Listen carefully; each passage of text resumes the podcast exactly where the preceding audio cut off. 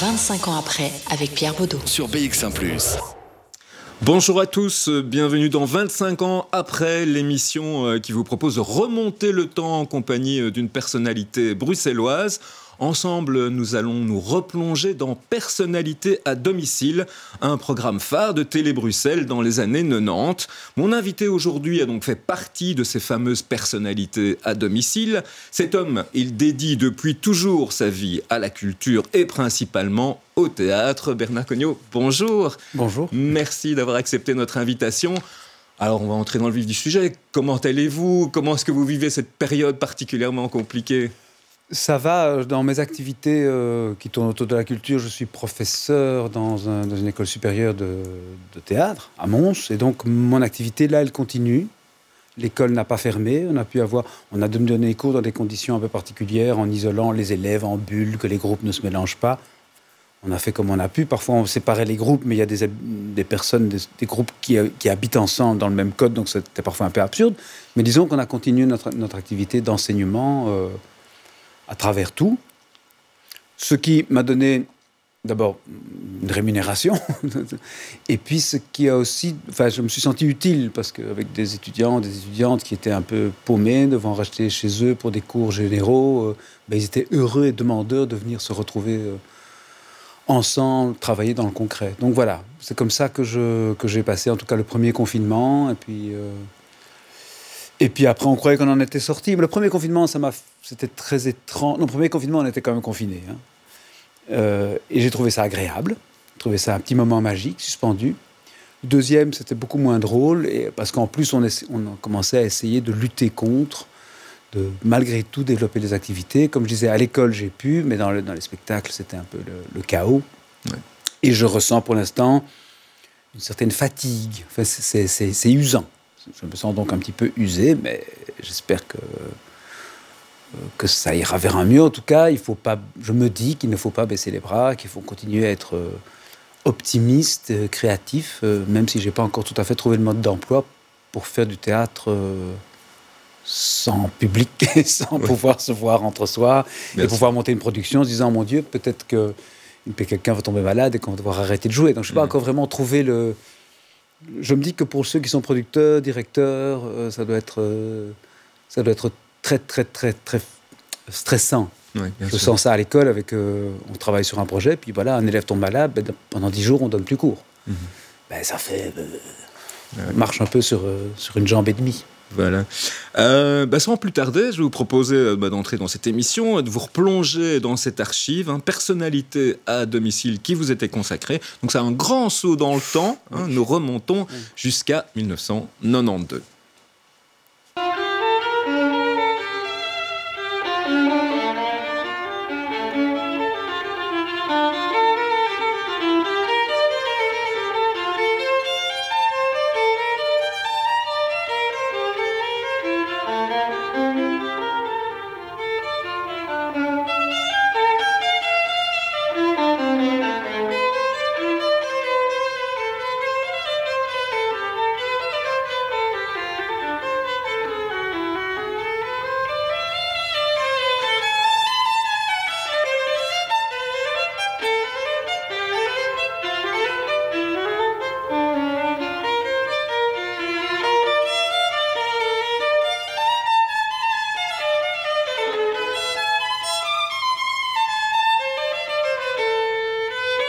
Quels sont vos noms, prénoms, lieux et date de naissance et, qualités professionnelles euh, Bernard Cognot, je suis né en, 1960, le 9 juin 60, à Uccle. Et euh, Saint euh, pas Sainte-Élisabeth, Edith Cavell. Et je suis comédienne. Mais maintenant, ma qualité comme comédienne, je ne sais pas.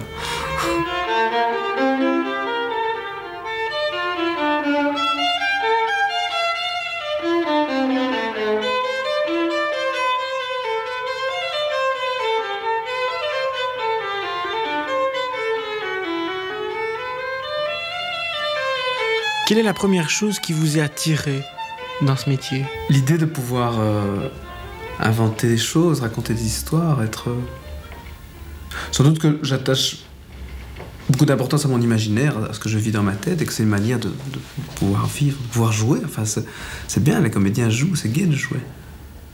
Je crois que c'est pouvoir, euh, pouvoir faire des choses qu'on ne ferait jamais, explorer des sentiments. Ça, c'est pour soi, c'est très amusant. Et puis, c'est très. Je sais pas, j'éprouve un plaisir profond et de, de plus en plus, plus en plus grand à être en scène. Je trouve que c'est un endroit merveilleux. Je commence à oser me dire vraiment comédien. Parce que maintenant, ça fait à peu près un peu plus de dix ans que, que j'ai joué pour la première fois, mais c'est tellement compliqué à faire, c'est tellement... Plus, plus on fait, plus c'est intéressant, plus c'est riche, plus c'est difficile. Et donc, euh, petit à petit, peut-être qu'on est comédien, mais... Mais avant de pouvoir l'exprimer, avant de pouvoir entrer vraiment dans ce métier, ça met beaucoup de temps. Donc, euh, si on est comédien, c'est pas à sa naissance. C'est euh, après 20 ans de carrière, peut-être 30 ans de carrière, que vraiment, ah, on est comédien et, on connaît le métier et sa richesse et ses arcanes et ses difficultés et ses plaisirs.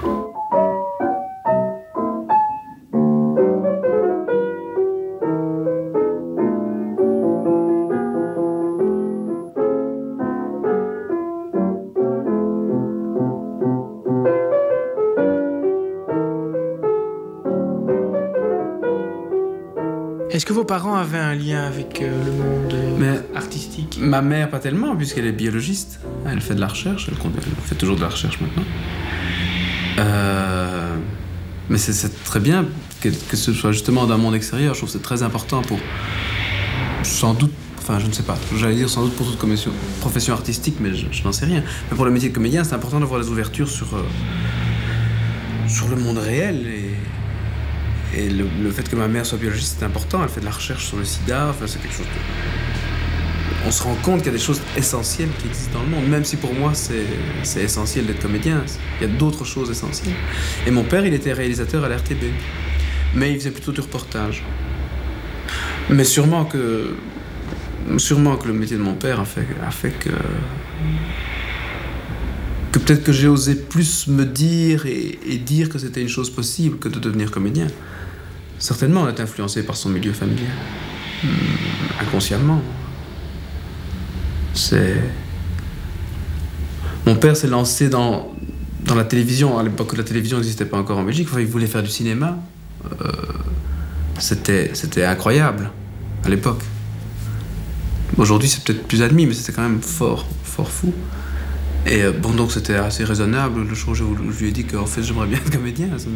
Ça passait bien. J'entrais dans un cabaret, je me reposais, je me rafraîchis. Le jour commençait à descendre, je me disposais à regagner le gîte, lorsque de la maison où je me trouvais, j'entendis une femme qui poussait les cris les plus aigus. Je sortis. On était attroupés autour d'elle, elle était à terre, et disait, s'arrachant les cheveux et en montrant les débris d'une grande cruche, Je suis ruiné. Je suis ruiné pour un mois. C'est attendant qu'à l'âme plus dure qu'une pierre ne me fera pas grâce d'un souk que je suis malheureuse, je suis ruiné. Je suis ruiné. À la fin de cette première partie, c'était un extrait de Jacques le Fataliste et son maître Ouais. de Diderot. C'était en 91. Alors, votre première impression de vous retrouver comme ça, euh, Mais- presque 30 ans plus tard Waouh. Euh, je suis d'un tempérament nostalgique, de, je crois, et donc c'est très très fort. À la fois, je me souviens très bien, très très bien, et puis à la fois, ça semblait une, une autre vie. Euh, bah oui, euh, j'habite toujours cette maison, donc on a refait la façade, la rue a changé parce qu'elle est à sens unique, il y a moins de places de parking, euh, les arbres ont poussé dans le jardin d'une façon incroyable. Euh, ma tête a changé énormément, je trouve. Je ne me souvenais pas de, ce nombre de cheveux, de cette coupe de cheveux. Mais je sais pourquoi j'étais coiffé comme ça aussi, c'est parce que je jouais dans chez Billy et que j'avais besoin d'avoir des cheveux suffisamment longs pour pouvoir les mettre dans des sens différents, puisqu'on faisait beaucoup de personnages. Et puis, et puis je, suis, je souscris à pas mal de choses que je dis à l'époque. Ça, c'est quand même rassurant. Enfin, je sais pas si c'est rassurant. Ça veut aussi dire que j'ai peut-être pas changé. Oui, il y a eu un fil rouge. changer. Pardon Il y a eu un il fil a- il y a eu rouge. un fil rouge, mais voilà, j'espère ne pas m'être trompé de fil. Voilà. Mais quand, euh, je suis très frappé, évidemment, parce que je dis, au moment où je dis que la- le théâtre est essentiel, enfin, je dis qu'il est essentiel pour moi, euh, je, renf- je renforce cette idée. Je sais maintenant que la. Enfin, je- oui, j'ai la conviction profonde maintenant que la culture est une chose essentiel pour fonder une société, que, que, ça aide les gens à faire société, et que, que, ce, sont des, que ce sont des référents, que la, le rôle du théâtre est de développer notamment des idées qui nous, qui nous mettent à certains endroits et qui, qui, sont, qui sont des balises par rapport auxquelles le monde réel, le monde qui n'est pas de la fiction, peut se situer. Je peux faire ce que je veux au théâtre, je, peux, et je dis voilà, ceci est une référence, qu'est-ce que vous en pensez? Et je peux donc mettre des balises et, on se positionne en deçà, en delà. Et donc c'est très important que, ce geste, geste-là soit fait par des, par des gens qui ne sont pas qui n'ont pas de des gestes qui sont gratuits par rapport à la réalité entre guillemets. Oui. Voilà, vous disiez euh, comédien, vous sentiez comédien, donc on était en 92, 10 ans, plus ou moins 10 ans de carrière. Vous disiez, je verrai après 30 ans, voilà, maintenant vous avez le recul. Euh, oui. Vous vous sentez encore plus comédien qu'en 92 je, je, suis à, à, peu près dans le même état d'esprit, c'est-à-dire que je me dis que, que j'ai encore des choses à apprendre, mais j'ai senti que je faisais des progrès. Euh, je trouve que faire des progrès dans notre métier, c'est en partie euh, apprendre à résoudre les problèmes plus rapidement, avoir plus d'expérience, parce que au premier jour de répétition, je me sens toujours aussi démuni qu'au qu début, quand j'étais un tout jeune comédien. On ne sait pas où est son pied, on ne sait pas comment dire, on ne sait pas quoi regarder. On est gauche, on est maladroit. Simplement, euh, maintenant, je mets peut-être euh, un jour ou deux heures pour résoudre un problème qui avant me prenait une semaine à être résolu. Mmh. Et euh, j'espère continuer à progresser. J'espère, j'espère. Quand, quand, je me vois, je me dis, ah non, ça, j'aime pas chez moi. Et voilà, j'espère que je continue à travailler là-dessus. Et euh, le plaisir d'être de jouer est toujours là. ça, oui. Mmh. Et alors, j'ai fait de la mise en scène. Euh, j'ai envie d'en refaire maintenant, mais à un moment, j'avais plus tellement envie d'en faire. Euh, j'avais envie de jouer. Et je, je, continue à avoir envie de jouer. Genre, je, je, me dis que le temps passant, je ne vais plus jouer sans doute tellement de rôles, et je, donc j'ai une espèce d'impatience à encore être sur Cette le envie de jouer, elle, elle, remonte, remonte à loin, elle remonte pendant votre adolescence. Euh, oui. Vos parents, visiblement, non, non, ne vous ont pas découragé, peut-être pas encouragé non plus. Ils m'ont pas encouragé. Mais... J'en parlais avec ma mère euh, qui me disait... voilà, non, ils étaient très inquiets. Mmh. Euh, mais ils m'ont pas découragé. Et cette envie de jouer, oui, je crois qu'elle remonte à à toujours. En fait, jusqu'il n'y a pas si longtemps que ça, enfin si, le temps passe, mais enfin, pendant très longtemps, j'ai pensé que tout le monde avait envie d'être comédien. Que c'était sans doute le métier que tout le monde avait envie de faire. Parce que c'était extraordinaire, voilà. Donc c'est que c'était ancré en moi. J'ai découvert après, notamment en parlant avec ma sœur, qui, qui, elle est infirmière, elle, c'est un, un, supplice pour elle, euh, se, se parler en public, elle aime pas, et elle préférait se faire couper un... Non, j'exagère, mais elle détesterait devoir aller sur un plateau jouer un rôle. Voilà. Je me dis, tiens, il y a des gens qui n'aimeraient pas faire ça. Mais moi, voilà, je trouve mmh. que c'est... Moi, j'aime bien. Vous avez fait le conservatoire, oui. euh, l'académie J'ai euh... pas fait l'académie, si, pardon, j'ai fait un an d'académie à Olivier Saint-Pierre avec... Michel de Warzé, que j'ai retrouvé après euh, dans chez Un peu de droit à l'ULB. J'ai fait le droit à l'ULB, c'est-à-dire que j'ai raté l'examen d'entrée à l'INSAS, euh, chose que je comprends tout à fait. Je ne comprenais rien à cet examen d'entrée, je ne comprenais pas ce qu'on me demandait, donc c'est logique que je ne sois pas entré. Je dirais que je n'aurais pas aimé entrer dans une école qui m'aurait accepté comme élève, vu ce que j'ai fait à l'examen d'entrée de l'INSAS. Oui. Mais l'examen d'entrée de l'INSAS m'a appris, fait prendre conscience de beaucoup de choses, notamment qu'il fallait que je me secoue un petit peu. Et j'ai réussi l'examen d'entrée au Conservatoire de Bruxelles où il y avait encore une possibilité à l'époque, le programme de cours étant pas tout à fait trop chargé, de pouvoir faire en même temps d'autres études. Donc j'ai fait euh, deux ans d'UNIF, les candidatures en droit étaient relativement légères à l'époque, donc euh, j'ai fait le droit, que j'ai trouvé très intéressant. Et après, bon, ben, ça, allait pas trop mal au conservatoire. J'ai eu des opportunités de travailler euh, déjà en dehors du conservatoire, parce que ça se faisait beaucoup à l'époque. Et donc j'ai arrêté le droit, qui en plus, les licences en droit devenaient devenait d'un autre acabit au point, de vue des, au point de vue des études. Une autre de vos écoles, et euh, voilà, on, on, en parlait, il, y a encore, il va y avoir un spectacle au Cirque Royal, c'est l'impro. La ouais. Ligue d'impro, hein, ça fait oui. une grande partie de, de votre carrière. Oui. Vous avez beaucoup de, donné. Euh, et beaucoup reçu. Et beaucoup reçu, c'est très, c'est très important. Oui. Euh, avec euh, bah, des, euh, des, partenaires à, à l'époque. Euh, oui, donc euh, voilà, on, on, on, retrouve quelques, quelques moments qui datent aussi du début des années 90. Mm -hmm. Qu'est-ce que ça vous a pris en plus que du conservatoire ou de l'académie, etc. euh, cette ligue d'impro euh, où vous avez vraiment été, euh, bah, vous avez été champion du monde. vous- été champions du monde. en Belgique avec le public belge qui vote. C'est beaucoup oui. plus simple qu'en football. Mais hein. c'est un titre. Mais c'est un titre. voilà. Et nous avons été champions du monde. Mais qu'est-ce que ça m'a apporté? Bon, Énormément de plaisir. Je, pendant longtemps, ça a été un peu une troupe. On était de jeunes, jeunes comédiens, comédiennes venant d'horizons divers. Et on se mettait ensemble sur un projet. On travaillait beaucoup en atelier. On, recherchait, on, inventait. On se contentait pas de ce qu'on savait faire dans l'immédiateté. On a fait beaucoup d'ateliers euh, dans tous les sens. On, on faisait venir des gens extérieurs pour, pour donner de la nourriture. Donc c'était une espèce de formation permanente. Pour ceux qui ne connaissent pas, c'est un peu du, du hockey sur glace. Ça vient, ça vient, Voilà, du, ça euh, vient du du Québec, et- mais pour, euh, pour le théâtre. Il y a cette adrénaline, il y a. euh, Oui, et, j'aime beaucoup, ce- j'aime beaucoup ce qui est un petit peu éphémère. C'est-à-dire que je- je- dans la vie, je crois que j'ai des difficultés à, à arrêter un choix. Mais là, l'impro, ben justement, c'est- de l'eau qu'on verse sur du sable. Donc on peut, on peut faire la pire impro du monde, c'est pas très grave. On peut faire la meilleure.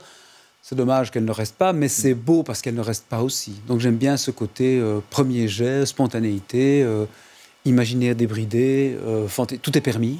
On fait avec rien. On, on- on- on- on fait avec rien. On n'a pas d'objet, on n'a pas d'accessoires, donc on peut inventer beaucoup plus qu'au théâtre. On n'est pas emmerdé par la réalité. on dit je suis dans le désert, je suis dans le désert. Pas besoin de se poser des problèmes de scénographie ou de quoi que ce soit.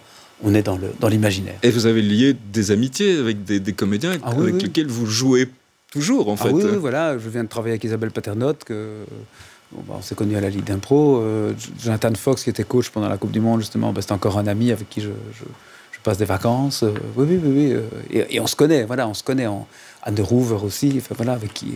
je- c'est des gens avec qui je reste en contact. Et, Alors évidemment, vous avez fait. et, et, plein- et j'ai rencontré Marie-Paul Cums, qui est ma femme et mère de mes deux enfants, Bien de sûr. nos deux enfants. On- ça, Et- on en reparlera Voilà, dans c'est la. à la Ligue d'impro que j'ai rencontré, donc effectivement, ça crée des liens. Ah oui, bien sûr. Euh, autre aventure extraordinaire, euh, vous en parliez avec euh, la coupe de cheveux chez Willy, avec des centaines de, de représentations. Euh, bah, on- je vous propose une autre archive. En fait, on demande à l'équipe pourquoi un tel succès, et alors un, un petit extrait. Alors on en reparle tout de suite après. D'accord. Devinez. Parce que que le les- les- décor est beau, Ouais. parce, que les acteurs sont bons. Parce que la pièce est bonne. Parce gens- que la pièce parle des gens. Parce que la pièce est drôle. Non, moi je pense que les gens regardent tellement l'émission, euh, je ne sais plus comment elle s'appelle, avec De Warzé qui joue Christophe Colomb à la télévision, important. veulent venir voir cette Voilà. bête En de scène en vrai, Voilà. sentir ses Peut-être. postillons, sentir sa sueur. Parfois, mais comme sur un bateau, j'ai parfois j'ai le mal de mer. C'est un dans public de théâtre qui vient ou c'est un public qui est attiré par le décor À mon avis, c'est un public qui croit que c'est un café. C'est pour ça qu'il vient. Et ils sont très tristes de ne pas boire dans le spectacle. Ça, On c'est fait en vrai. bois à leur place. Donc, Ouais. euh, ils ont Mais c'est vrai qu'il y a plusieurs personnes qui ont cru effectivement que c'était un, café réel. Ils n'ont pas compris que c'était dans un, décor aussi. un décor quoi, qui avait été fait exprès. Il y en a En fait, qui- il faut souligner que dans la ce pièce, décor-ci, hein. Le bar qui est là derrière nous est un vrai bar de, cafétéria. C'est le seul élément existant au départ. C'est autour de ce bar qu'Olivier vient à construire, composer, imaginer le décor. Quoi, dis-toi, t'es peinard ici, dis Mais t'as le cul dans le beurre Pas de responsabilité, pas d'employé, mais... Mais qu'est-ce que tu veux de plus Des bombes, sapristi Allez Hervé, dis s'il te plaît, t'en as combien des employés? T'en as deux. Ouais, monsieur. Bah, c'est rien du tout ça. Toi, t'es pas obligé d'écouter les problèmes de tout le monde. Moi, je suis bien obligé. Je suis comme un psychiatre, moi, ici, Hervé. Oh, Germain, psychiatre. Ouais, bon, d'accord, je gagne pas autant. Ah ben justement, tiens, Bob, à propos de ça, voilà, parlons-en. Tu crois pas que mes employés, ils aimeraient bien l'avoir, mon salaire? Quoi? Oh, qu'est-ce que je sais, moi, Hervé, dire. Bah allez, Bob, réfléchis, sapristi, dis Hé Je vais me faire 800 francs de plus qu'eux, hein Sur 15 jours Ah oui, là, évidemment. Ah ouais, je te jure, c'est comme ça. Vous êtes jamais lassé de chez Willy Je disais des centaines Ah, de non, représentations. Euh, non, non, c'est vraiment, ça, c'était, ça restait un plaisir à, à jouer ça jusqu'à la fin. C'est une, parce que parce que c'était vraiment un, un- bon, on jouait avec son partenaire, mais on jouait aussi avec le public. C'était et on a, on a une grande liberté. Au bout de- on a joué 400 fois, je crois. Et donc euh, on, on, on a une- on acquiert une énorme liberté quand on domine à ce point-là la matière. On peut peaufiner, on peut distiller les choses. C'est très, très, très, très, très- La répétition des représentations, c'est pas du tout une chose ennuyeuse. Très bien, ben Bernard, je vous propose de faire une, une première pause dans, dans, cette émission et on se retrouve pour la, la deuxième partie de 25 ans après. 25 ans après. Sur BX1 ⁇ de retour avec Bernard Cognot pour 25 ans après, nous poursuivons notre voyage dans le temps avec ce personnalité à domicile, deuxième chapitre de cette archive. Je suis plus du tempérament de ma mère, mais avec effectivement ce côté euh, prendre des risques que sûrement mon père avait et qui, euh, me fascine et qui, me fait envie de... J'ai envie de prendre des risques parce que ça me fascine de voir des gens en prendre. Mais mon tempérament n'est pas tellement dans cette voie-là. Je suis plutôt quelqu'un de, de calme, je crois, euh, qui avance lentement et qui. Je suis pas, pas impulsif, quoi, je ne crois pas. Je dois de temps en temps quand même avoir un côté extraverti, mais c'est vrai que c'est pas tellement. C'est pas tellement mon penchant. Si je connais pas bien les gens, à partir du moment où il y en a plus que 5, je suis mal à l'aise. Euh, mais moi, ce que j'aime bien, moi, ce que j'adore les comédiens qui sont timides. Je trouve. Je trouve que pour un comédien, c'est une qualité. Parce que si on, est extraverti dans la vie, mon Dieu, peut-être qu'on a moins à donner quand on est sur le plateau. Être comédien, c'est pas du tout être exhibitionniste. Au contraire, je crois, c'est construire quelque chose. C'est de l'artisanat, c'est du travail. Faut pas faut pas régler ses problèmes en scène. Quoi. Puis d'abord, je suis calme, mais je suis nerveux à l'intérieur.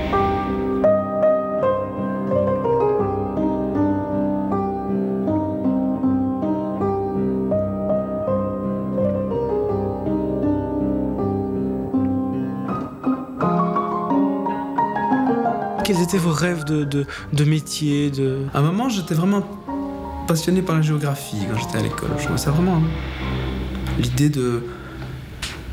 C'est très intéressant, je trouve, comme, comme science. Comme, comment est fait le monde, en fait, c'est s'intéresser à ça. Mais euh, bah, je ne l'ai pas fait parce que je préférais faire autre chose, sûrement. Puis je crois qu'aussi, si on se lance dans les études de géographie, euh, on, risque, on risque un peu. Enfin, on risque. On, a beaucoup de chances de devenir professeur et ça, je n'avais pas envie. Ou alors on devient, je sais pas, on fait l'exploration du monde. Mais on n'a pas besoin d'être géographe peut-être pour faire l'exploration du monde. Non, mais je trouve que la géographie c'est complet parce que ça s'intéresse aux gens, ça s'intéresse au, pays, ça s'intéresse à la politique, ça s'intéresse euh, à la, physique, à la chimie. C'est une science, euh, c'est une science vraiment scientifique. C'est vraiment de la science. Il y a l'état d'aspect scientifique et c'est aussi une science humaine par d'autre côté. Donc c'est assez complet. Mais je ne suis pas géographe je n'ai aucun regret de l'être. La seule chose que je regrette peut-être un peu, c'est de ne pas voyager suffisamment. Ouais. Ne pas aller au pôle sud en, kayak, j'aimerais bien.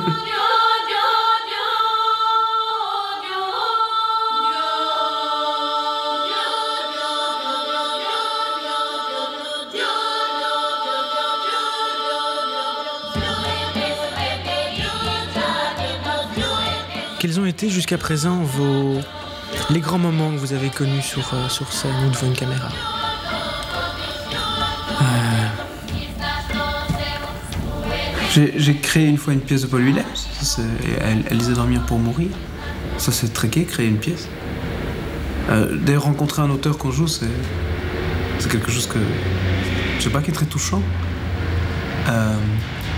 J'ai joué dans Cavalier seul, une pièce de Schnitzler que Jules-Henri Marchand avait montée au rideau. Et c'était vraiment, il avait fait ça bien. C'était un bon spectacle avec une distribution, j'étais très fier d'en faire partie. Euh... Hmm. J'ai vécu quand même quelques grands moments à la Ligue d'impro aussi, des, souvenirs qui me restent comme ça dans la tête. Des, petites choses euh, qui sont courtes toujours parce que Mais c'est de très bons souvenirs. Je crois que... que je vais retirer mon ceinturon. J'ai entendu du bruit. Je tombe bien, coucou voyeur. Un apache Un navajo Une minute, oubliez, âge de guerre, guerre précédente, venir chercher moi.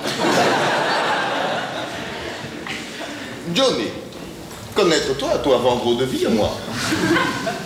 Vieux voyeur Bel score, ça va mieux, Johnny? Alors on apprend de nouvelles choses sur vous, passionné de géographie. Euh, oui. Et puis euh, un manque de voyage visiblement à cette époque-là. euh. Euh, oui, je- donc effectivement, et je me reconnais très fort et peut-être un, peu, un petit regret à l'âge que j'ai de ne pas avoir pris beaucoup de risques. Voilà, j'ai- dans ma vie, j'ai pas pris, je suis pas tempérament euh, audacieux peut-être, et effectivement, ma vie a été euh, assez régulière et euh, c'est c'est ma vie, mais je ne suis pas euh, un tempérament fonceur et donc effectivement, j'ai peu voyagé. Je ne suis pas parti sac à dos traverser, traverser des contrées. Pas allé au pôle Sud en kayak. Je ne suis pas comme- allé au pôle Sud en kayak. euh, oui, j'ai fait quelques chouettes voyages, et, et- mais je ne me considère pas comme un tempérament aventureux, ça je le, je le confirme. Je dis que je ne veux pas être professeur, effectivement, je ne veux pas être professeur de géographie, et ça, je, je pense qu'effectivement, ça ne m'intéresserait pas. Mais euh, comme ça fait quand même maintenant, oui, je donnais déjà cours euh, de façon épisodique dans différentes écoles à cette époque-là. Mais euh, je suis professeur vraiment euh, nommé comme responsable d'une classe depuis 1997, je crois. Et bon, ben, j'ai depuis développé une passion pour la transmission de, l'art du comédien. Ça, ça, ça prend beaucoup, beaucoup de place dans ma vie. Et ça me structure aussi. Ça affine ma façon de jouer, je crois, parce que je suis tout le temps confronté à des jeunes gens à, à qui avec qui je me pose la question qu'est-ce qui fait qu'on joue? Qu'est-ce que c'est que quelqu'un qui joue bien, quelqu'un qui joue pas bien? Je, je cite beaucoup les inconnus pour ça. Euh, vous savez, le fameux truc, euh, le, le- le bon chasseur, c'est le chasseur qui est le, hein, le- bon musicien, il entre sur le plateau, il, il joue, et puis voilà. Et le mauvais musicien, il arrive sur le plateau plateau, aussi. puis, puis il joue, et puis voilà. Et je trouve que c'est très vrai au théâtre. Quelle est la différence entre une belle représentation et une mauvaise représentation, ou une représentation médiocre? C'est- infime. Je viens de le vivre euh, la semaine dernière avec des étudiants qui, pour des raisons de Covid, avaient dû interrompre leur travail alors qu'ils approchaient de, de la fin. Et donc, ils ont fait une traversée comme ça devant quelques spectateurs. C'était pas très, très riche. Petit réglage entre eux avec le pédagogue euh, d'une après-midi. Ils refont le lendemain. Et c'était autre chose. C'était la même chose, mais c'était autre chose. D'abord, ils ont gagné 10 minutes sur une heure et demie. Voilà. Mais c'était voilà, c'était des petits temps partout qui se plaçaient comme ça. Donc c'était Alors vous parliez de création. Et euh, vous avez aussi parlé de la Ligue d'impro où vous avez rencontré euh, ben, votre femme puisque vous êtes marié euh, pas mariés. depuis si, si longtemps. Nous sommes mariés récemment. Voilà. récemment. Six ans maintenant. Alors, euh, on va se replonger dans une autre archive. On revient au 14 février 2000. Et là, vous étiez invités euh, tous les deux, Marie-Paul Kums et vous, euh, pour parler de la Saint-Valentin. Ah bon? On- on- Je vous propose cette archive. Hum, que disions-nous? Vous vous êtes rencontrés grâce au théâtre? Ah, J'aime bien. Je rappelle quand même- Est-ce que c'est grâce ou à, cause, Grâce. dans- dans la, li- à la Ligue d'impro, en fait. À la Ligue d'impro. On se connaissait avant parce que le théâtre. est De réputation. Un petit milieu. Euh, Oui, Bernard, surtout, tu me connaissais de Oui, réputation. je oui, c'était très réputé à l'époque. Mais parce que c'est un petit milieu, donc on se connaissait quand même. Oui, Et tu m'avais énervé on- un jour dans un bistrot. Tu me racontes pas ça. Et puis, euh, et puis on a travaillé, enfin on s'est- on s'est, mieux connus à la Ligue d'impro. On a travaillé ensemble à la Ligue d'impro, on était dans la même équipe.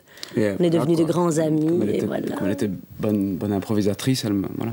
Moi, j'ai une énorme surprise pour mon anniversaire. C'était un peu trop long à expliquer, mais c'était. une- Je me suis retrouvé dans un cinéma avec tous des amis à moi. Le- Je ne savais pas. Je croyais qu'on était arrivé en retard dans la séance et que quand a- le film a commencé à être projeté, il s'est cassé et on a projeté une actualité qui était en fait un reportage sur moi avec toutes des images d'actualité. C'était l'organisation de Marie-Paul et quand ça a duré 25 minutes, je savais plus où j'étais et quand la lumière est revenue, ben, c'était tous des copains dans, dans le cinéma. Enfin, c'était euh, assez Mais surprenant. Je trouve que je te fais plus de surprises que toi parce que au tout début qu'on était ensemble, ça peut te donner des idées. On jouait dans un spectacle qui était euh, qui s'appelait Noces.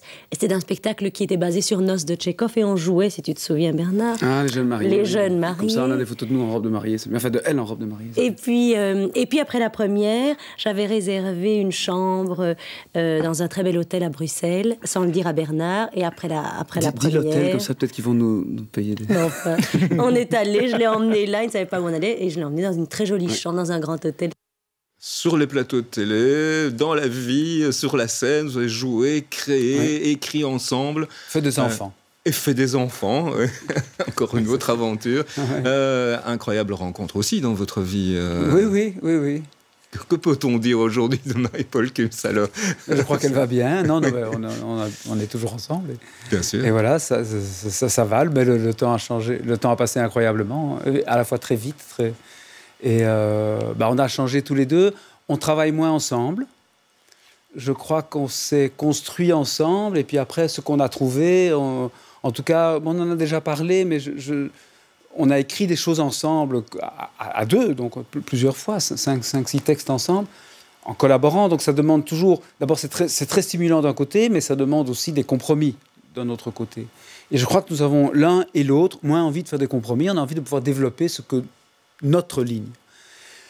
Et donc voilà, on n'a plus de projet d'écriture ensemble euh, dans le tiroir, alors qu'on a tous les deux des projets d'écriture et de création, euh, des désirs de création euh, personnels. Mais ça, je crois que c'est une évolution. Peut-être que quand on aura assouvi l'un et l'autre, des, on aura été au, bout de quelque chose, peut-être qu'on aura envie de se retrouver, ce sera peut-être intéressant. Mais voilà, ce n'est plus d'actualité. Et pendant longtemps, si on nous a proposé des rôles ensemble, c'est-à-dire dans, des rôles dans le même spectacle, on nous a, nous seulement nous avons eu nos projets que nous avons écrits et, joués ensemble, mais nous avons aussi eu des tas de fois, voilà, des metteurs en scène, des producteurs qui se sont dit, ce serait pas mal de les mettre tous les deux dans le même spectacle. Euh, ben, J'ai voilà. une, autre archive pour vous, parce qu'on on va vous voir, on va vous voir ensemble sur scène des, spectacles, je pense que vous avez euh, écrit euh, principalement on va refaire un peu le, tour. On, ah, propose l'archive et puis on en parle. Eh bien oui, parlons-en. Qu'est-ce qu'il a de plus que nous, le 21e siècle? C'est comme chez moi. On avait une véranda. Et alors mon beau-père, le copain de ma mère, il a pris le toit pour en faire une niche pour son chien. Oui, ça sans son toit, une véranda n'est plus vraiment une véranda. Mais nous, on faisait l'arrière-cuisine là-dedans. Ah, faut pas avoir fait l'architecture pour comprendre que sans son toit, une véranda n'est plus vraiment une véranda, surtout si c'était une arrière-cuisine. Alors le frigo a sauté, sans le toit. Oui, il l'avait laissé dedans, mon beau-père, celui-là.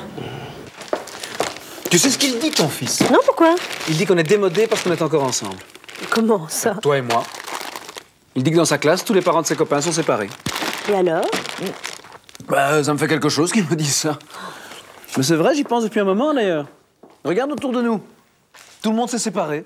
Au moins une fois. Et alors, c'est mieux peut-être? C'est ce que je lui ai dit. Il m'a répondu oui, bien sûr, parce qu'ils ont tous deux maisons, deux chambres, deux chaînes IFI, deux ordinateurs. Et même, Martial me dit que de toute façon, ils ont tout ce qu'ils veulent, parce que quand un parent leur refuse quelque chose, un autre le leur accorde. C'était quoi leur nom déjà? J'en sais rien.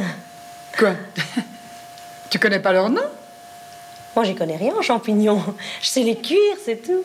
Tu connais rien? Non. Je vous ai vu en cueillir pendant la balade. Moi, j'en ai cueilli un parce que je le trouvais joli, avec ses petites taches. Moi, j'en ai cueilli parce que t'as dit que c'était très bon, avec un filet d'huile d'olive et un peu d'ail. Je parlais des champignons en général. Donc on terminait par à table. Hein, donc euh, on a vu aussi un extrait de Orage sur un dictionnaire. Et puis alors une pièce que donc là aussi vous avez écrite ensemble. C'était un peu euh, un prélude à ce que vous, alliez faire un peu. Vous parliez de vos enfants avec euh, pour qui, mais qui sont ces enfants qui hurlent sur nos têtes. Revoir c'est réentendre ces archives. C'est très, très touchant, très, très émouvant, très. Ouais, ouais. Ouais, ouais, ça, me, ça, me touche beaucoup. Il y a des spectacles qui vous ont plus marqué que d'autres euh, dans ceux-là, dans cette période-là? Bah, À table, ça a été un, gros succès. Et d'ailleurs, c'est une pièce qui se joue encore régulièrement euh, par des troupes amateurs, parce que c'est euh, à géométrie variable, c'est des, des, sketchs autour du thème de la table. Donc on peut tout prendre, on peut ne pas prendre, on peut jouer ça. Nous, on jouait ça à 5, mais on peut jouer ça à, à 15 aussi, si on veut. pour qui sont ces enfants qui hurlent sur nos têtes C'est euh, la première fois qu'on écrivait vraiment une histoire, euh, qu'on s'était mis vraiment à table pour écrire, c'est-à-dire c'est un travail d'écriture et puis on l'a porté au, plateau, alors que euh, sur un dictionnaire, on partait d'improvisation. Donc ça s'est construit plus comme des comédiens pour écrire écriture de plateau. Pour qui sont ces enfants, c'est quelque chose qu'on a écrit et puis qu'on a joué. Et nous avons écrit ce qui est peut-être, je trouve, notre œuvre commune la plus aboutie, euh, une pièce qui s'appelle Tout au bord et qu'on a créée, euh, je ne sais plus quand, mais c'est un peu. On, a, on cherchait, on, avait un, envie d'écriture ensemble qui parlait du monde moderne. On a beaucoup, beaucoup tripoté au début pour trouver. Et puis à un moment, on a écrit une première scène. Je crois que oui, j'ai proposé une première scène. Tiens, voilà, un couple qui dont les enfants sont partis. Voilà, cette situation-là. Nos enfants étaient encore à la maison quand on a écrit ça. Et, euh, et on s'est dit, mais dans le fond, ça pourrait être l'écho de pour qui sont ces enfants. Donc on a écrit, on a repris les mêmes noms, les mêmes personnages, les mêmes caractéristiques, seulement on les a transposés une trentaine d'années plus tard, quand- ou une vingtaine d'années plus tard, euh, dans, dans- dans l'histoire. voilà. Et on a eu un moment un projet, mais qui pour l'instant n'est pas encore concrétisé, de se dire, tiens, qu'est-ce qu'on pourrait faire euh, pour- quand ils sont grands-parents? Même l'idée, ce serait à la mort de l'un des deux.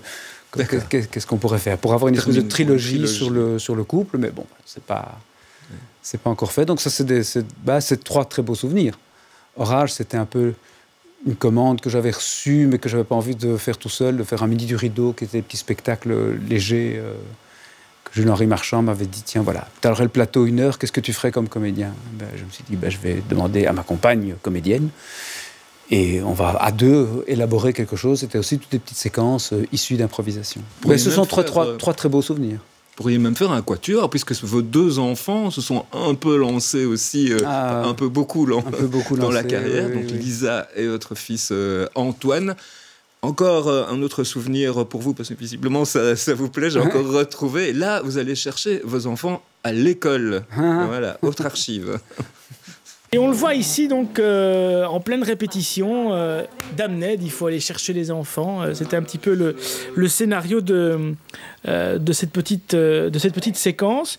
Euh, vos enfants, comment est-ce qu'ils vivent vos carrières respectives?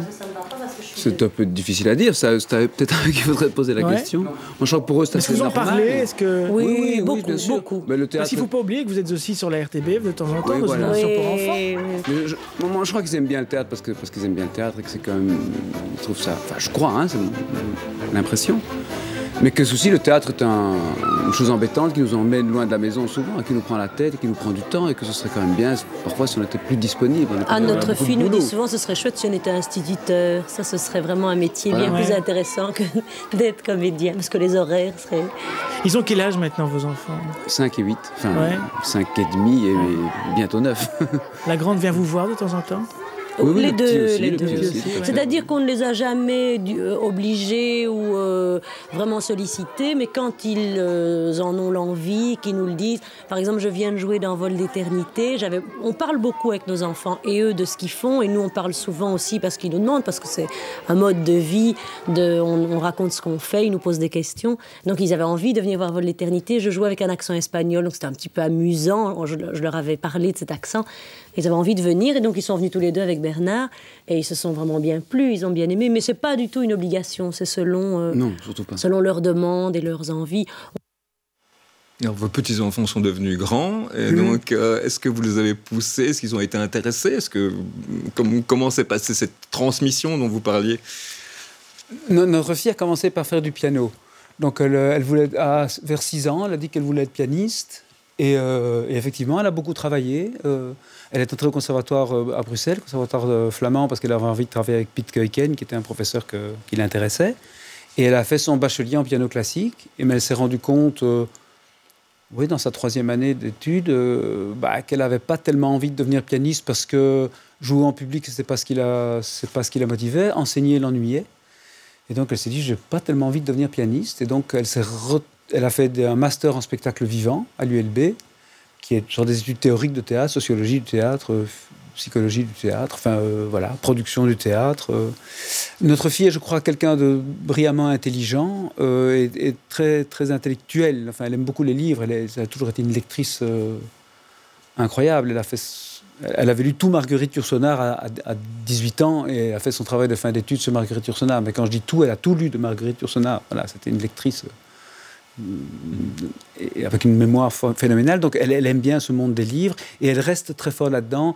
Donc dans le théâtre, mais du côté dramaturgie, elle a fait son premier projet au Riche Clair euh, pendant le Covid, donc il va être repris maintenant. Mais elle, euh, voilà, c'est une, elle est plutôt du côté mise en scène, dramaturgie. Elle est conseillère dramaturgique pour plusieurs spectacles. Elle est... Votre fils, c'est plutôt la- la scène. Notre- Là, c'est votre voilà. fille, mais votre fils, Notre alors, Mhm. fils, lui, il a fait le conservatoire de, de Liège. Donc il a choisi en Belgique l'école la plus loin de ses parents. Parce que c'est vrai qu'il avait aussi réussi l'examen d'entrée à l'IAD, mais à l'IAD, ben, nous connaissons beaucoup de gens. Euh, Marie-Paul avait fait l'IAD, et puis voilà, euh, il se fait qu'on en connaissait des gens. Donc Déjà, sur la période de l'examen d'entrée, plusieurs personnes lui ont dit tu salueras tes parents. Il n'avait vraiment pas envie de ça, et je trouve ça bien. Et il est allé à Liège, où on connaît moins les gens, et où c'est un enseignement loin de, loin de ce que nous faisons dans notre pratique. Et moi, je suis très très heureux parce que je l'ai vu jouer avec un collectif issu du Conservatoire de Liège, le collectif Greta Keutz. Il a fait un spectacle qui, a été joué à Avignon, enfin, qu'ils ont vraiment un très beau spectacle euh, dans la mouvance liégeoise. Et je l'ai vu jouer aux galeries dans une pièce que sa mère avait écrite. Et j'ai trouvé qu'il était bien dans les deux. Et je me dis donc c'est merveilleux parce qu'il a, par l'école, appris des choses qu'on n'aurait pas pu lui transmettre. Et puis, en venant nous voir, en parlant avec nous, ben, il est entré dans une pratique qui est plus proche de ce que nous faisons, Marie-Paul et moi, dans notre quotidien. Mhm. Donc voilà, donc effectivement, nous avons des enfants qui sont là-dedans. On m'aurait dit qu'il y en avait un qui était ingénieur et, l'autre qui était médecin. Euh.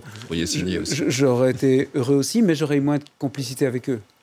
Parce que figurez-vous que le petit ami de ma, de, mon, de ma fille et la petite amie de mon fils font du théâtre aussi. Donc, quand on fait des dîners de famille, ben voilà, on, vous, vous parlez, on, vous essaie, parlez on, essaie, de trouver d'autres sujets de conversation, mais s'il y a ce sujet-là qui vient sur la table, ben on a toujours quelque chose à dire. Donc il y a des échanges. Effectivement, si j'avais été mathématicien, quand mon fils rentrait de l'école, je lui aurais demandé euh, Tiens, comment ça a été ton cours de maths? Ou ma fille, j'aurais pu parler Ah, ton prof fait cette démonstration comme ça en mathématiques. Bon, ben là, c'était quand il, quand revenait de son atelier théâtre ou quand lui, il a fait les humanités artistiques. Ben voilà, on parlait, tiens, qu'est-ce que vous montez dans votre atelier Tiens, qu'est-ce que vous faites avec quel prof?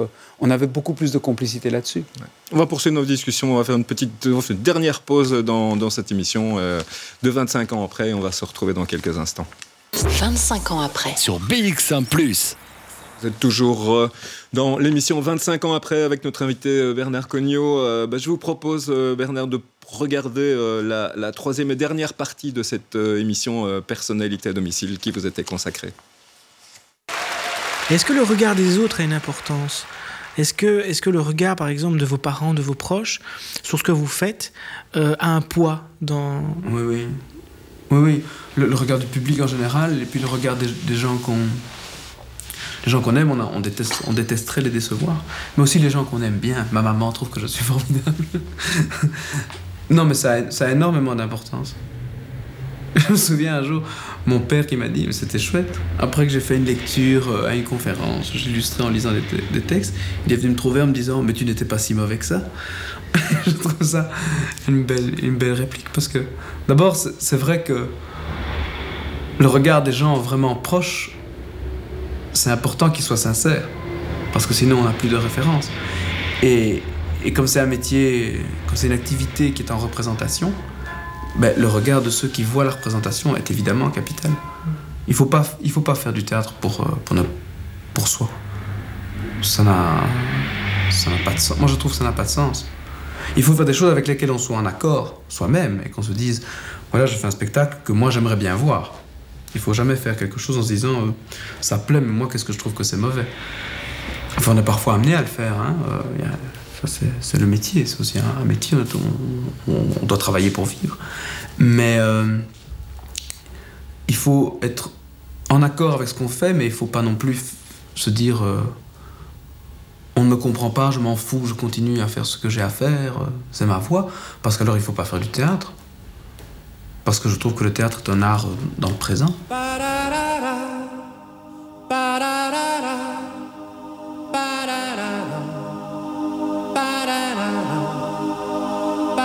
Ma fille, pour l'instant, je, m'en occupe beaucoup et elle commence à, faire des, du babillage et elle m'appelle souvent Mama. Je sais pas si elle m'appelle comme ça. Donc euh, pour l'image du père, c'est raté. Elle dit aussi parfois papa, mais euh, elle le dit autant à sa mère qu'à moi. Donc euh, non, je sais pas de construire une image du père. J'essaie d'être d'être disponible, de lire Françoise Dolto et de faire ce qu'il faut.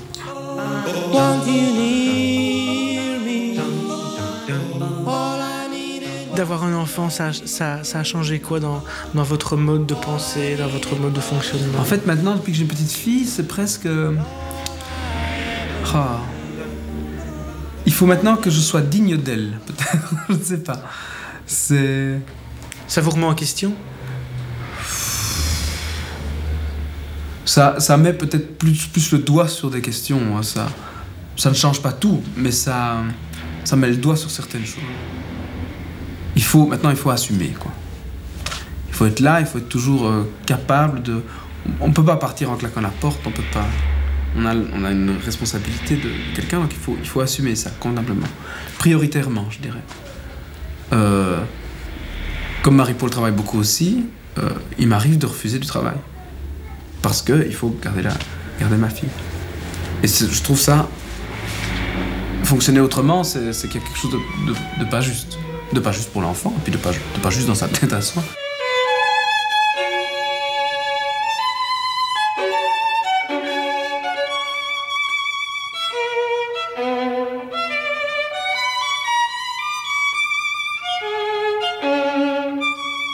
Si je pars en vacances, j'aime bien que ce soit physique dans la nature. D'accord la nature. Je sais pas, faire de la marche dans la montagne ou, euh, aller à la mer euh, ou faire un voyage à vélo ou quelque chose de, nettoyant. Ou j'aime bien quand on a subitement des préoccupations qui sont de l'ordre de à quelle heure se lève le soleil, est-ce qu'il va pleuvoir demain, à quelle heure euh, il y a la marée basse. euh, des choses qui sont des préoccupations Ici, en ville, on peut vivre des semaines exactement de la même manière, qu'il fasse mauvais ou qu'il fasse beau. euh, on monte un peu plus le chauffage et puis c'est, tout. On, saute de, sa maison à sa voiture et de sa voiture à son lieu de travail et on se rend pas compte de ça. Alors c'est gai de tout d'un coup être soucieux du temps qu'il va faire et de... Parce que c'est vrai que quand on marche dans la montagne, c'est important, s'il va pleuvoir ou pas. Donc. Ça c'est bien, je trouve. On avoir des sujets de préoccupation très différents. Est-ce que vous êtes citadin? Est-ce que vous aimez vivre dans, la ville? Euh, je, change d'avis régulièrement. J'aime, bien la ville, j'aime bien euh, habiter près des cinémas et, des trucs comme ça, et des bistrots, j'aime bien. Mais il y a des moments aussi où je me retrouve à la campagne et je me dis, oh, c'est formidable. Ce que je n'aime pas du tout, c'est la voiture. Alors en ville, évidemment, on est servi, il y en a beaucoup. Mais si on habite à la campagne, paradoxalement, on est peut-être amené à plus rouler en voiture. Et à des heures stupides, genre 9h15 au Drève de Mont-Saint-Jean. Alors euh, j'hésiterais à aller habiter. euh, Qu'est-ce que vous n'aimez pas dans la voiture? Les embouteillages, évidemment. En 1992, les embouteillages, rien n'a changé à Bruxelles. hein. Rien, non, non. Mais J'utilise beaucoup moins, ma- moi- beaucoup moins ma voiture. Ouais. Ouais, vraiment, beaucoup, beaucoup moins. Euh, bah, vous parliez de- de- d'être soucié du temps, euh, de, de- voilà, de- de- dans une autre dynamique, etc. Est-ce qu'à un moment donné, vous avez pu euh, un petit peu euh, changer de dynamique, on va dire, au fil de votre carrière et de prendre plus de temps pour vous et de faire des... Ou, ça a été un... Maintenant, j'ai plus de temps, mais j'ai l'impression que je me donne des obligations. J'ai un, surmoi très, dévelop- très, très développé, j'en parle, l'obligation d'assurer avec ses enfants. Mais oui, je, continue comme ça à être très soucieux des responsabilités que j'ai. Et je voudrais tout le temps m'en débarrasser, mais malgré tout, je crois que j'en reprends. Donc il y a quelque chose qui est, qui est un petit peu biaisé, un petit peu, je, suis certainement très ambivalent, comme, comme tout le monde, mais je suis certainement, moi, très ambivalent, en voulant être très libre, mais en n'a- n'arrêtant pas de me donner des obligations. Est-ce que le plaisir du théâtre a changé euh, entre 92 aujourd'hui? Est-ce que vous retrouvez ce que, ce que la, la scène vous inspire? Est-ce que ça a évolué? Oui, n- c'est pareil. C'est pareil. C'est pareil. Touchons du bois. Je n'ai plus le trac. Voilà. Il prend une autre forme. Un jour, Jules-Henri Marchand, qui était un homme que j'aimais vraiment beaucoup, je l'entendais dire ça ne sert à rien le trac. Et c'est- vrai, ça ne sert à rien. Donc, euh, comme ça ne sert à rien, c'est pas la peine de l'avoir. On va pas se mettre dans des états incroyables. De toute façon, qu'est-ce qu'on risque? Une phrase qui me fait toujours beaucoup rire. Les comédiens qui j'ai pris des risques. Oui, d'accord, tu as pris des risques, mais pas autant de risques que quelqu'un qui fait, je sais pas, qui dresse un lion ou quelqu'un qui, qui fait un métier. euh, voilà, un métier. Il y a des métiers à risque. Monter, monter une paroi rocheuse, ça, c'est prendre des risques. Être mauvais dans un rôle, je trouve qu'il faut être un petit peu, avoir un peu d'humi- d'humilité. Oui, on prend le risque d'être ridicule, on prend le risque d'être mauvais, on prend le risque d'éventuellement écorner sa carrière. Mais comme en Belgique, je trouve qu'on ne fait pas carrière. Euh, C'est-à-dire que c'est pas un succès qui va vous amener plus de travail et- ou, ou un échec qui va faire qu'on ne vous appellera plus. Donc, euh, c'est un- Vous êtes un homme de théâtre, mais vous avez quand même fait de la télé, vous avez fait du cinéma aussi. Il n'y a pas de. Par exemple, pour le cinéma, de ne pas en avoir fait plus ce n'est pas un regret, ou il n'y a pas eu d'opportunité de... Oui, je crois que j'aurais aimé parce que parce que c'est assez excitant les tournages, mais ça ne s'est pas mis. Et ça, oui, c'est- je ne peux pas vous dire pourquoi. Euh, je ne peux pas vous dire pourquoi. Pourquoi est-ce qu'on ne m'appelle pas pour les castings? Pourquoi est-ce qu'on ne m'engage pas Euh, Souvent, quand je fais pour les rares castings que je fais, je, je- je ne sais pas. euh, j'ai décidé de ne pas trop me poser la question. Je dois pas me dire, je- j'ai décidé de ne pas me dire que c'était à cause des autres, parce que sinon on devient aigri. Ouais, si je ne joue pas tes rôles, c'est parce que les gens sont, ne me comprennent pas, alors on devient aigri. C'est pas intéressant. Il vaut mieux se remettre en question, se dire bon, ben, si on ne m'engage pas pour ça, il doit y avoir une bonne raison. Je vais travailler pour m'améliorer et être, euh, être un, un- un peu meilleur. J'ai fait, c'était il y a deux ans ou l'année passée, je sais plus, l'année passée, un, film d'études pour l'IAD, pour des étudiants de l'IAD. Eh bien, je suis assez content du résultat. Voilà. Et pour la première fois, je me vois à l'écran, je me dis, ouais, c'est pas mal. Mais, mais je crois que je. Donc il y aura peut-être d'autres opportunités. Peut-être qu'il y aura que le temps du cinéma va venir. euh, On verra, le futur, est, le futur incertain. Le théâtre, il a, il a, il a continué, ben voilà, pour en- entretenir aussi et re- remonter le temps. Euh, trois nouveaux extraits euh, de pièces où vous êtes euh, particulièrement euh, brillant, selon moi. On, on- on va regarder ça ensemble. Pourquoi t'as pas été travailler? Mais dis, ça va, oui. Je m'étonne. Mais oui, ça, oui, tu t'étonnes, je l'entends. Mais quoi euh? Tu hurles? Moi? Mais, mais oui, toi, pas moi.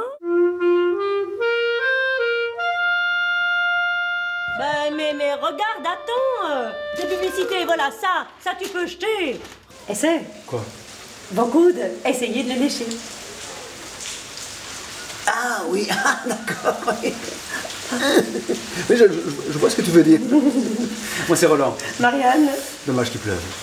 rien de pire qu'un barbecue sous la pluie. Et donc, tu es, tu es une amie de Jane ou- Euh, non, Jane, oui, on était à la fac ensemble. D'accord. Et toi? Ma femme travaillait avec Jane. Oh, Depuis 20 ans que je fais ce métier, je n'ai jamais vu une production s'arrêter sous prétexte qu'on était en panne d'acteurs, on va trouver. Ah, des, des mauvais, ça se trouve. Mais je vous préviens, si vous me collez une ringarde, je le fais pas. Mais bien sûr que non, avec toi, il faut quelqu'un qui fasse le poids. Hein, Sylvestre Bien sûr, c'est dans l'intérêt de personne. Bon, je vais prendre un café. Si jamais vous avez une idée de génie, je suis en face. Je vais te dire une grosse connerie. Gigi Ortega. Eh ben, tu viens de la dire, ta grosse connerie.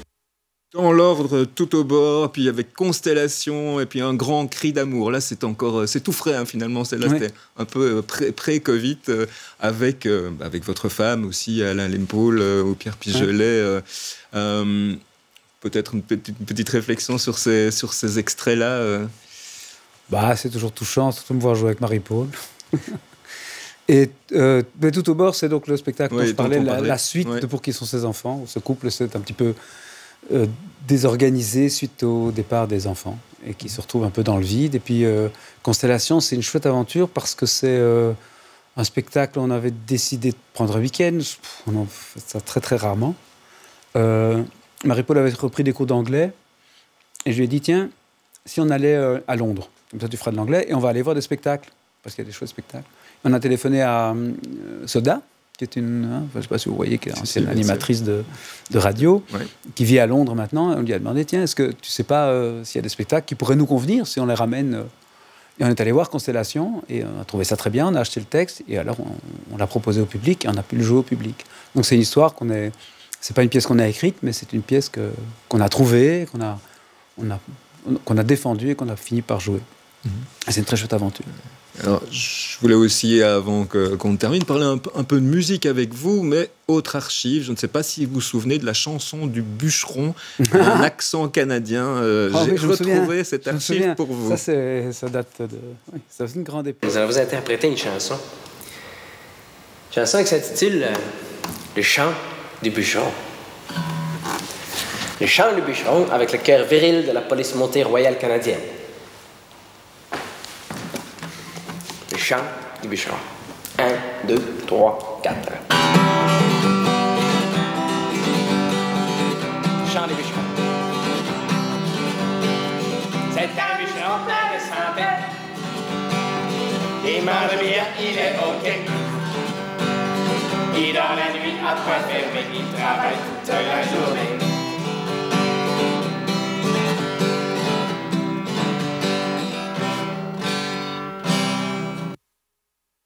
Un petit moment musique dans, dans cette émission. On vous voit la guitare, elle était dans votre, à votre domicile, là où on vous la voit, on voit jouer. Euh, ma dernière question, c'est si vous aviez donné un, un conseil à donner à un jeune aujourd'hui qui n'est pas dans une école de, d'école de théâtre, mais qui peut-être vous voit aujourd'hui, vous entend parler de théâtre, il se dit Ah, moi aussi, j'aimerais bien, voilà, j'ai 15, 16 ans, 17 ans. Qu'est-ce qu'est-ce qu'il faut lui donner comme, comme conseil euh, aujourd'hui pour, euh, pour démarrer une carrière ou faire une carrière comme la vôtre aujourd'hui? D'aller beaucoup au théâtre, d'essayer de rencontrer les gens de théâtre. Ils sont pas, euh, ça paraît peut-être inaccessible, mais attendre après le spectacle, dire euh, voilà, bonjour, je m'appelle comme ça, euh, ça m'intéresse le théâtre, qu'est-ce que je peux faire? Essayer d'aller voir, il y a des chouettes académies, il y a vraiment de, on a un beau réseau d'académies en Belgique avec des gens très chouettes. je ne sais pas quelles sont les meilleures académies à Bruxelles. De toute façon, j'ai pas envie de donner des conseils pour pas me fâcher avec des gens. Mais je sais qu'il y y a de bons cours de théâtre. Donc, essayez, en faire. Euh, je sais qu'il y a beaucoup de jeunes qui passent qui arrivent au théâtre par l'impro, par la- parce qu'il y a la fédération des, des ados de l'impro. Il faut alors aussi aller voir du côté du théâtre parce que c'est pas tout à fait la même chose. Et, il faut se rendre compte que c'est un métier de chien, un métier difficile, un métier de frustration, un métier de. hein, ça demande beaucoup de travail, beaucoup d'investissement, c'est dur. hein, hein. Et puis terminer en disant voilà, si tu as envie de le faire, tu le feras quand même. Mais il ne faut pas encourager les gens, il ne faut pas aller chercher les gens. Mais oui, fais du théâtre, tu vas voir, c'est formidable. Non, il faut dire attention, attention, attention, mais c'est formidable. Voilà. Voilà, c'est ça que je dirais. euh, si tu veux y aller, ma vieille, si tu veux aller, mon vieux, ben vas-y. Mais c'est. Il y a cette phrase. On, dit beaucoup que la culture est essentielle. Je crois qu'elle est essentielle. Maintenant, je crois que la question que chaque artiste peut se demander, c'est est-ce que je suis utile à la culture? Alors, un jeune qui a envie de faire du théâtre, le théâtre est utile pour lui. Le, le théâtre est utile pour elle. Mais est-ce que il ou elle sera utile au théâtre? C'est en quoi, en quoi peut-il, en quoi peut-elle lui être utile? C'est ça, c'est la question. Elle est un peu dure, mais elle a du sens aussi. Ça sert. Moi, j'aurais, voilà, j'adore la musique, mais je, je sais aujourd'hui que même en travaillant beaucoup, j'aurais pas été un très bon musicien parce que j'ai les doigts qui sont un peu maladroits, parce que je sais pas une certaine dyslexie, parce que parce que pas beaucoup d'oreilles, parce que. Mais j'adore ça. Mais je crois que j'ai bien fait de pas essayer de me lancer dans une carrière de musicien. Très bien. Mais voilà, c'était une belle conclusion. En tout cas, merci beaucoup euh, euh, d'avoir répondu à notre invitation, euh, Bernard Cognot, dans cette euh, 25 ans après, ben, une 25 ans après que vous retrouverez bientôt avec un, un autre invité. Et nous, on va se quitter en musique.